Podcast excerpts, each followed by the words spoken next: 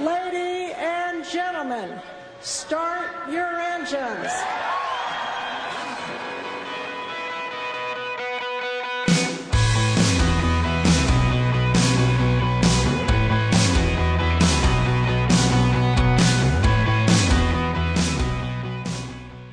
5月11日金曜日夜9時になりました。皆さんこんばんは、モータースポーツジャーナリストのカズ小林です。ゴールデンウィーク明けの月曜日が雨というですね、しかも寒かったですよね。もう泣きっ面に蜂と言いますか、勘弁してような週明けでしたけれども、ようやく金曜日の夜になりました。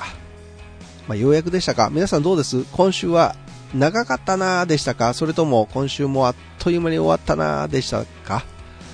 それぞれね、こう同じ24時間で、えー生きていてもですね、その感覚っていうのは人それぞれ違うんですけれども、まあ僕なんかはですね、どちらかというとその放送がこう金曜日にあるので、えーそれがどんどんどんどんこう迫ってくるというのがありますから、まあどちらかというと追われるというか、早い感じがして、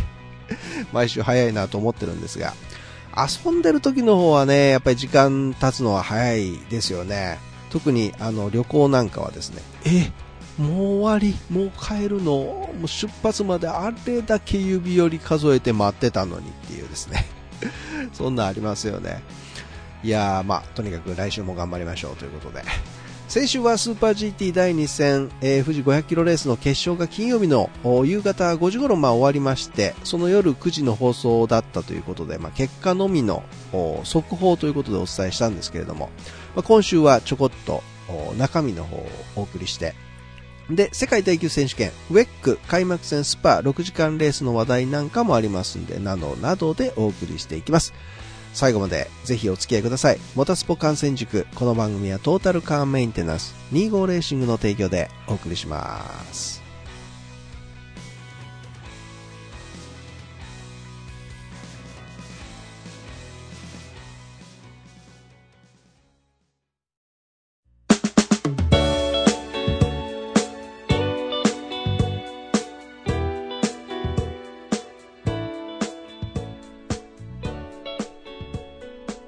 さて、まずは2018オートバックススーパー GT ラウンド2富士 GT500 キロレースの話題からです。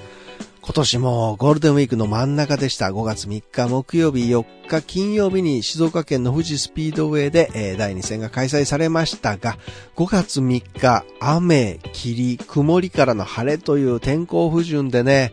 いや、皆さん焼きもきされたんじゃないかなと思います。真っ白でしたから。そんな中31,300人のお客様が来場されまして、で、えー5月4日は朝からまあ天候に恵まれまして、5万5千人のお客さんが来場されました。2日間で8万6,300人というですね、まあ、多くのモータースポーツのファンが集結した富士スピードウェイだったんですけれども、まずは3日予選日です。午前中に行われる予定だった、まあ、公式練習が、その濃霧によりまして、視界不良で中止。まあ、あれはちょっと無理ですね。走れないです。これでスケジュールが大幅に変更されまして、午後0時50分から30分間の公式練習が実施されました。GT500 クラス、GT300 両クラス混走のみの30分っていうことだったんで、まあ、ちょっと物足りないというか、いやだ、だいぶですね、全然物足りなかったでしょうね、チームにとってはね。まあ、ただ、あの、チ全チームね、イコールコンディションになりますからね、まあそこは仕方ない部分なのかなというところですけれども。えーそして十分なまあセッティングが行えない中、予選がスタートしていくということになります。こちらも Q1、Q2 のノックアウト方式からですね、えークラスごとの20分間、ワンセッションのタイムアタックに変更されました。もうまさに一発勝負になっちゃったんですね。さあ、えー GT500 クラス、唯一の1分27秒台となる1分27秒904をマークしたのが38号車、ゼントセルモ LC500 の立川裕二選手。こちらがポールポジションを獲得します。立川裕二選手、通算最多ポールポジションの記録を23回に伸ばしたと。まあ、特に富士ではですね、10回目のポールポジションとなるということで、まあ、こちらも記録を更新されたということで、さすが富士マイスター。ね。って言われる、やっぱゆえんなのかなというところです。さあ、2番手には6号車のワコーズ 4CRLC500 大島和也フェリックス・ローゼンクビストが入りまして LC500 がまあフロントローに並ぶということになりました。3番手には GTR 勢最上位となる23号車モチュローテック GTR 松田次をロニー・クインタレリーが1分28秒147で入ったというところなんで、まあ、とにかくですね、トップから最後尾の15番手のまでのタイム差がわずか1秒074と。もうなんか、あのスーパーフォーミュラみたいですね。極めて本当僅差なのには驚きましたけれども。23回目のポールポジションが取ることができてほっとしています。ただ、嬉しいのと同時に予想していなかったというか、えー、取れるという、まあ、手応えもなかったので、ちょっと変な感じもあります。富士が得意なの？とよく聞かれますが、自分では特別に意識はしていません。むしろ、富士では、ポールでも勝っても当たり前と見られている部分があって、それがプレッシャーになっていたりもします。ただそのプレッシャーもいい刺激にして走っていますという立川選手コメント出してるんですけどね。プレッシャーになってるんですね。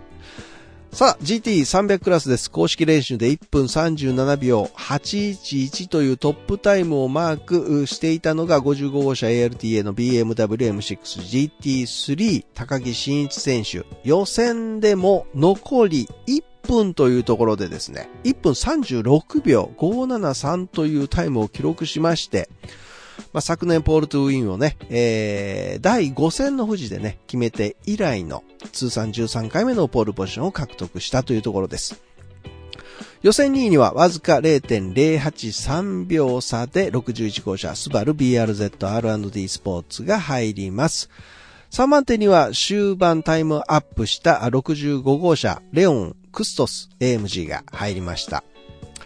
えー、富士はポールを取りやすいというのか BMW M6 GT3 と相性のいいコースなのでここで取らないと今後のシリーズで厳しくなるなと思っていました今日は十分な練習なしに走ってもちゃんとタイムが出せるようにうまく仕上げてくれたチームのおかげですというねちょこっと謙遜しながらお話しされた高木選手でしたけれどもね早かったですよはい1回目のアタックはあ気負いしすぎて突っ込みすぎて、2回目にはその分落ち着いて走れたと。ね。ちょっと気負いしてたんですね。えー、しかし4番手に入ったとはいえですね、昨年35秒台後半を出していた。しかもハンデウェイト40キロ積んでたグッドスマイル初音ミク AMG が今年は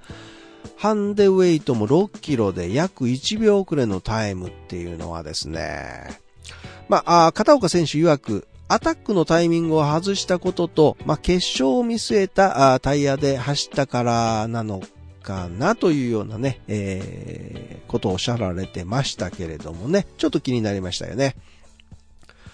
えー、GT500 クラスは昨年と変わらない予選タイムでしたけれども GT300 クラスは全体的にラップタイムが遅かったぞというところです。さあ、明けて決勝日でございます。爽やかな青空が広がる春のね、好天に恵まれまして、ただ気温はね、スタート時、え18度、路面温度36度ということですから、あの、涼しいというよりも少し肌寒い、風もあってね、寒かったかなっていう感じですけど、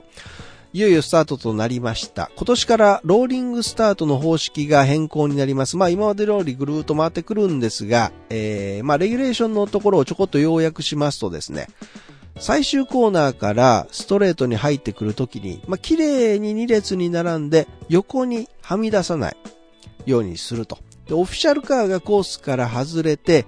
えー、シグナルがレッドからグリーンに変わるまでは、ポールポジション車両の先導で最低速度80キロ、最高速度90キロを保って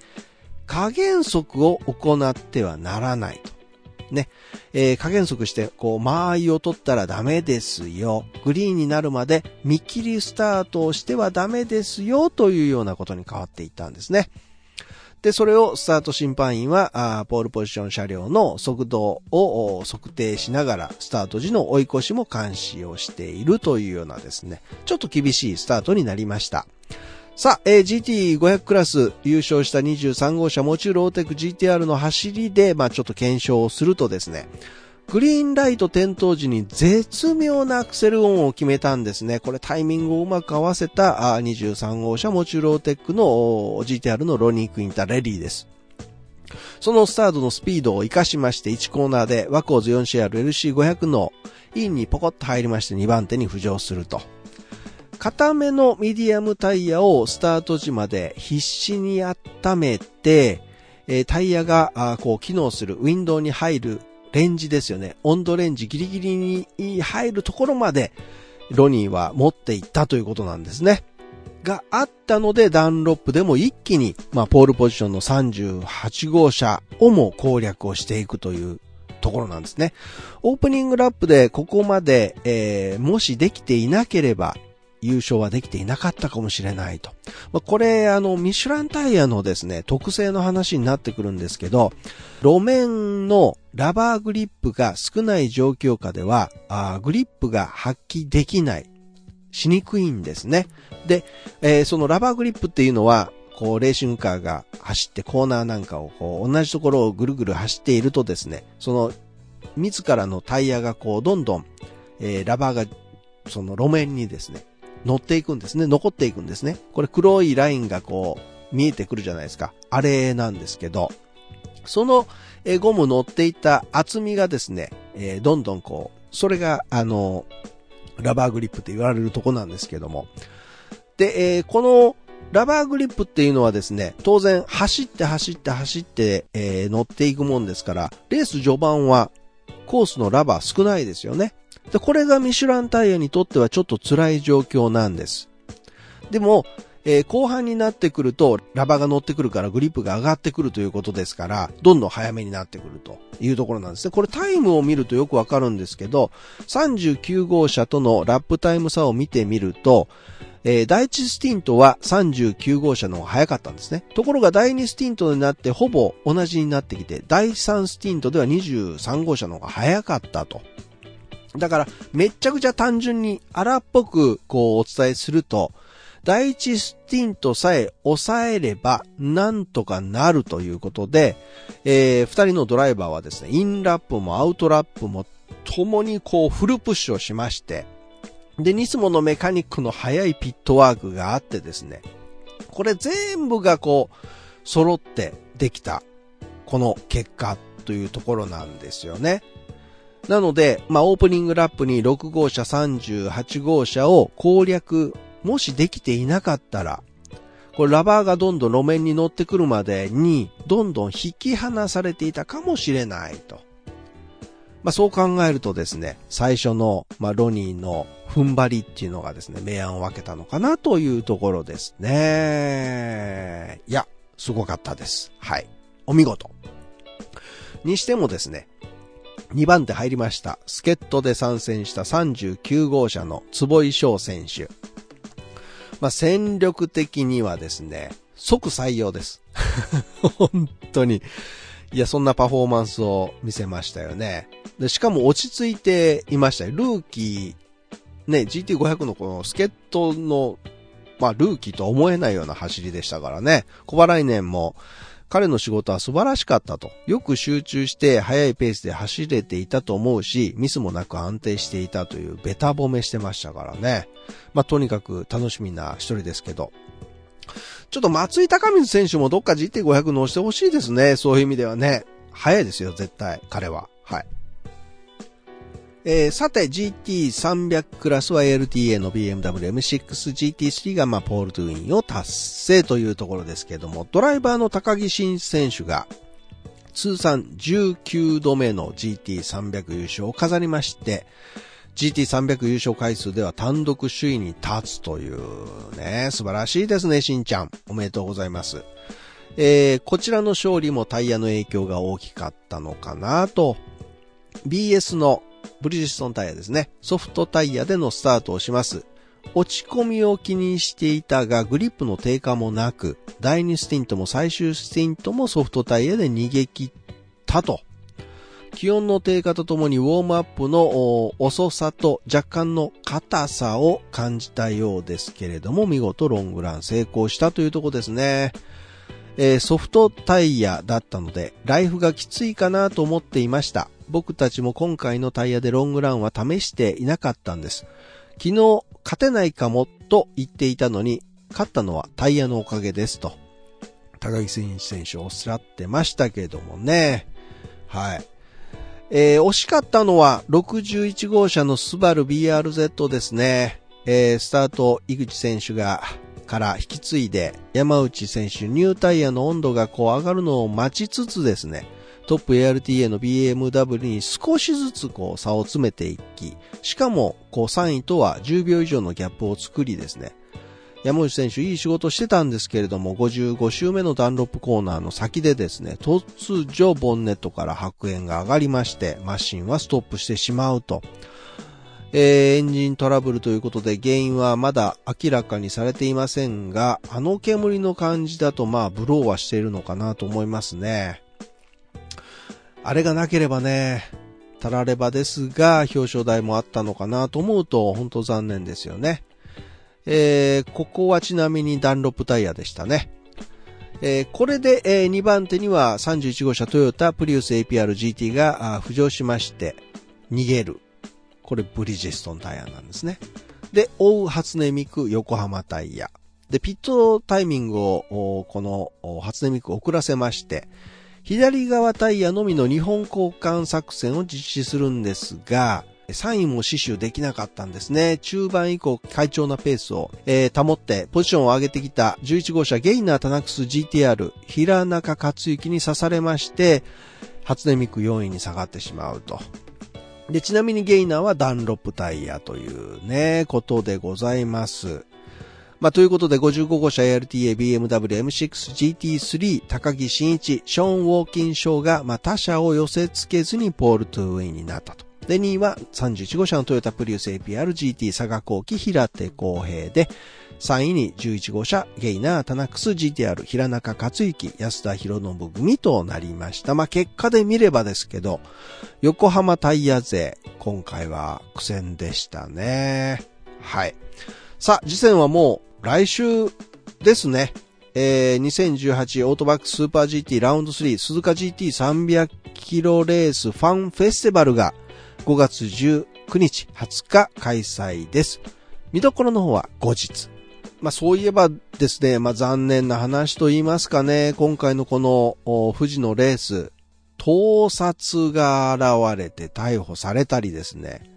偽のクレデンシャルパスが発見されたりですね、で、レースクイーンさんの荷物が取られたりですね、なんだかんだこう物騒なことがありましたね。もうモータースポーツはね、ほんとスポーツですからね、そういった輩は来る資格なしというとこですか。はい。さあ、えー、FIA 世界耐久選手権 WEC スーパーシーズンの開幕戦となるスパフランコルシャン6時間レースが先週開催されました。トヨタガズーレーシングは開幕戦でのワンツーフィニッシュを果たしました。おめでとうございます。優勝は TS050 ハイブリッドの8号車、中島和樹、セバスチャン・ブエミ、フェルナンド・アロンソ組です。ピットストップ9回、スターティンググリッドは1番手だったんですけれども、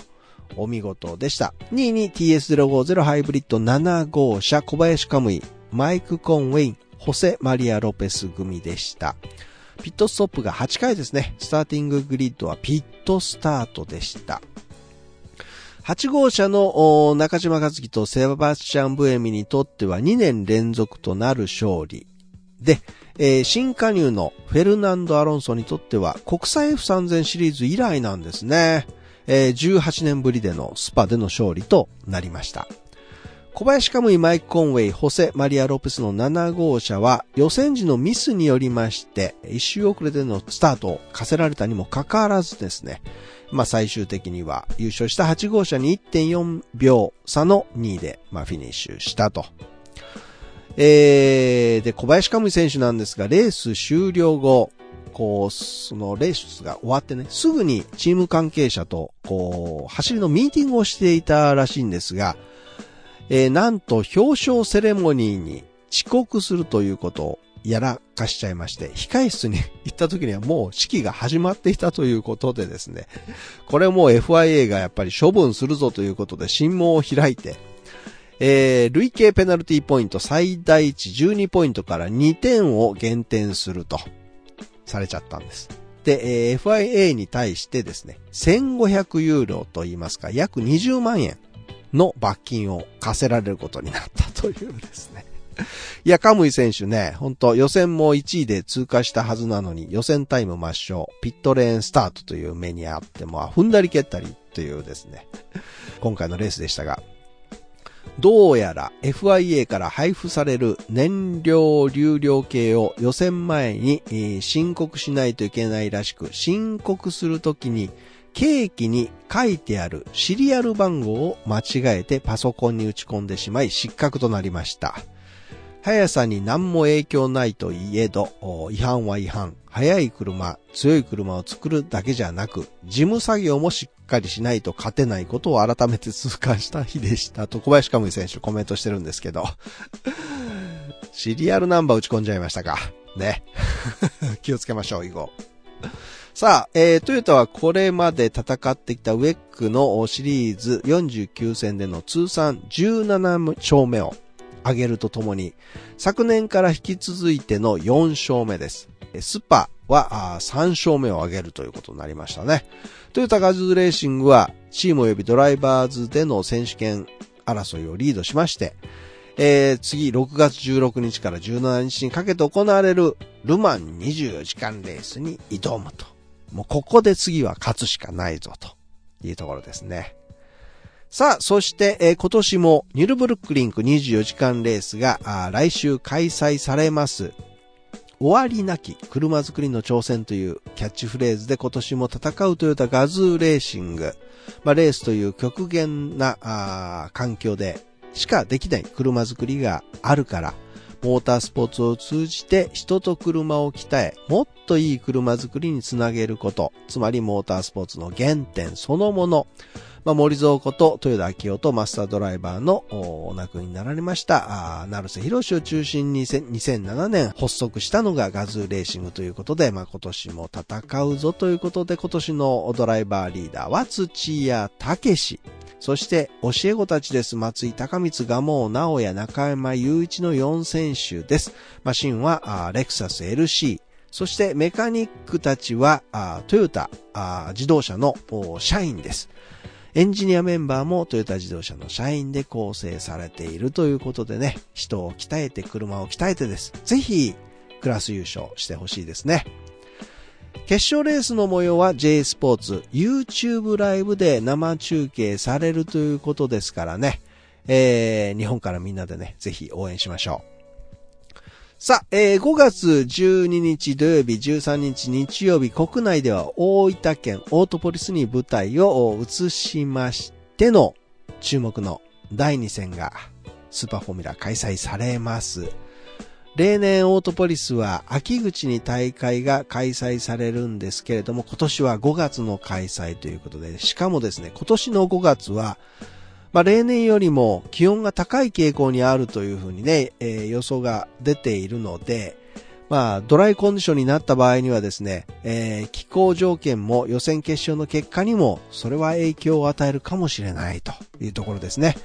さあ、コースの方はオートポリス。第1ヘアピン、第2ヘアピンと、まあ、2つの低速コーナーを除けば、ほとんどが中高速コーナーで構成されたレイアウトです。まあ、特にですね、後半の上り区間は、こう、くねくねとコーナーがこう連続しておりまして、まあ、タイヤへの負荷が高いと言われていますからね。しかも、オフシーズンのテストが実施していません。ここでは行われていませんので、この季節、このコースで、新スペックのソフトタイヤが、まあ、どれくらいの周回、性能を保てるかということが、まあ、まさに、まあ、未知数な部分であると。いうことですね。開幕戦の、まあ、予選ではホンダエンジンユーザー勢がトップ5を独占したということもありまして、まあ、トヨタは負け嫌いですから、ね。もうとにかく躍起になってやってくることでしょうから、まあそれはそれで面白いですよね。で、ドライバーは、あベテランとあ新人と、それから外国人のドライバーの勝負になってきます。今年、えー、ウオモ、スノコチームルマンから参戦しているピエトロ・フィッティバルディ君なんですが、えー、ウェックでね、あの、スパでクラッシュしてしまいまして、両足を骨折するという重傷を負ってしまいました。まあ、無事に手術は終了したんですけどもね、当面レースはできないぞということで、えー、代わりにトム・ディルマン選手が出場するということですね。えー、それからまあ F2 に出場している福住二礼選手に代わっては坂口瀬奈選手が参戦するということですけども、さあ誰が勝つんでしょうかね。まあ、個人的にはちょっと色々ね、ありました。先日色々ありました。乗り越えて大島和也選手に勝ってほしいんですけどね。さあ、金曜日の独占走行が先ほど終了しまして、タイムを見ますと山本直樹選手がトップタイムで、えー、平川、塚越、松下、石浦と、まあ、5番手まで続きます。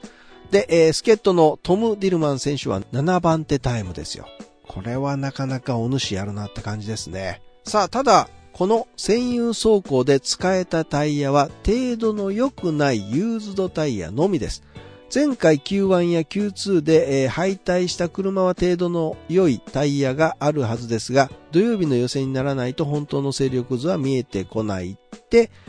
石浦選手は言ってましたけど、えー、山本直樹選手ユーズドだし、塚越選手もユーズドだし、そういう石浦選手、あなたもユーズドですよね。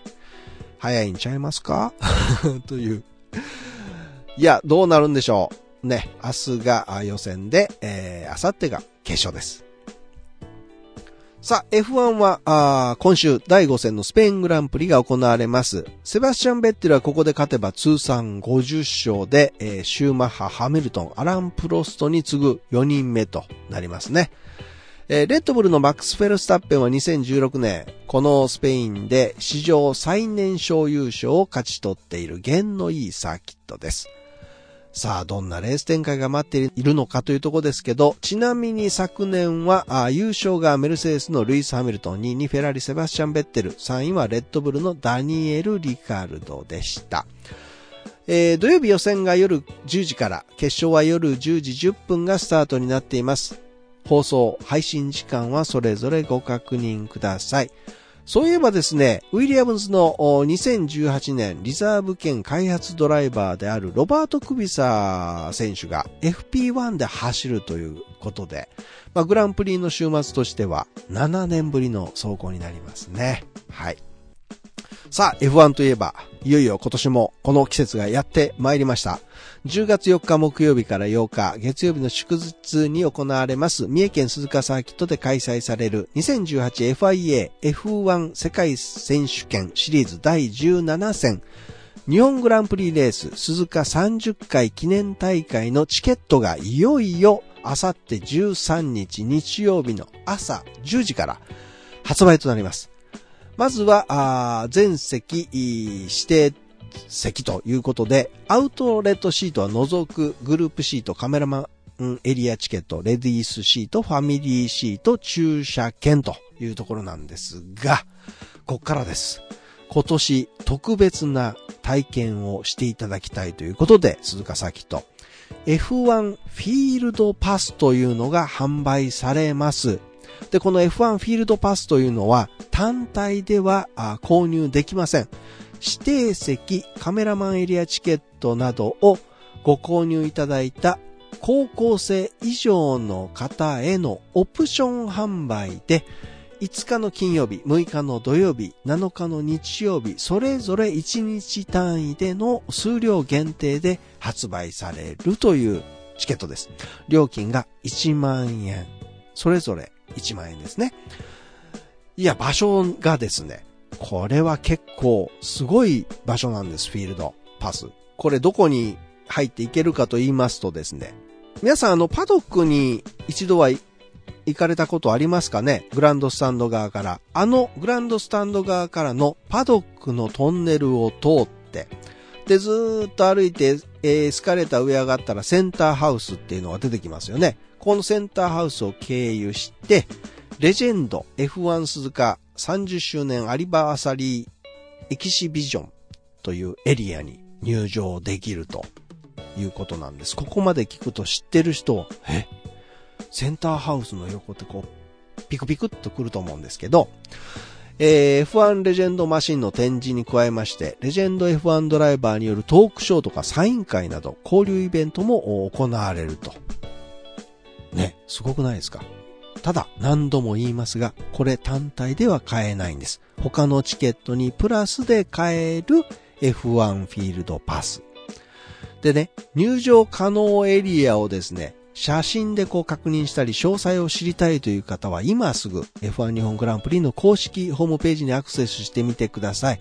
載ってますから、写真も載ってますからね、こんなとこ入れるんだぞ、と。びっくりすると思います。はい。で、5月27日発売のアウトレットシート。このアウトレットシートでもこの、あのー、フィールドパス買えるんですけど、これ5月27日の発売なので、これは多分アウトレットシート発売前にフィールドパスの方は売り切れになる可能性が十分考えられますからね。多分すぐなくなると思いますんでね。そこはちょっとこうよく考えられた方がいいのかなというところですね。さあ、もうちょっといいパスもありますよ。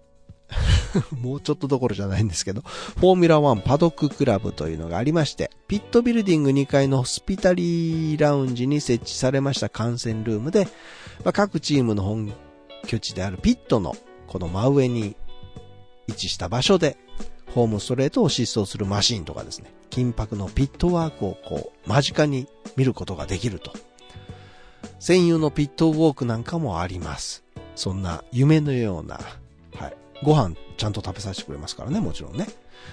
えー、お値段少し張ります。えー、土日の2日間でお一人様、お一人様です。61万4千円。え、金土日3日間はお一人様66万3千円となっております。はい。ステータスです。ステータス、ステータス。言えてない。えー、それからこちらはですね、VIP スイートプレミアムというパスもあります。これグランドスタンドの最上部、あのガラス張りのところです。皆さんも多分ご存知だと思いますが、えー、あの観戦ルームでコースに向いた前面は構想、ガラス張りですよね。地上25メーターを超える高さから、1、2コーナーから S 字ダンロップコーナー、試験員までこう見渡せる素晴らしいもう快適な室内席が2日間で29万円となっております。3日間が32万円ということでですね。まあ、あの、お食事もついてたりと、その辺のところはですね、細かいところは内容異なりますんでね、あの、F1 日本グランプリの公式ホームページで必ずご確認ください。で、こちらの販売は少し先になります。5月27日日曜日午後1時からの発売になりますんでね。はい。さあ、そして、これぞ、エクスクルーシブプラン。鈴鹿 F1 30th アニバーサリーエクスクルーシブプランというですね、一組2名限定のプランが、こちらは13日日曜日から受付が始まります。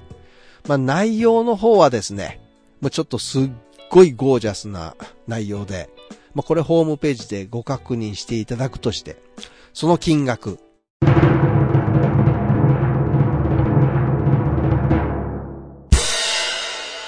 なんと一組2名様、450万円でございます。オプションでヘリのなんか送迎もあるらしい。もう、いや、びっくりしました。450万でしたからね。僕もちょっとリリース見て、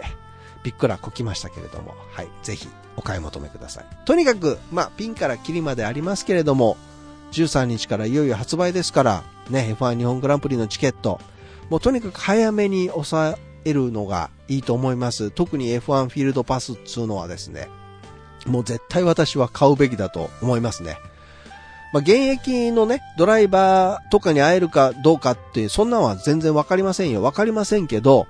あの場所、まあ、写真皆さん見てください。あんな場所には F1 開催時はなかなか入れませんからね。はい。さあ、えー、ということで今週はここまでになります。今週はもういろいろありますよ。F1 に、スーパーフォーミュラーに、20、24時間。そして、インディカーシリーズ第5戦、インディアナポリスモータースピードウェイもあります。これインディ500じゃないですからね。はい。とにかく三昧です。楽しんで。ということで、モータースポ観戦塾、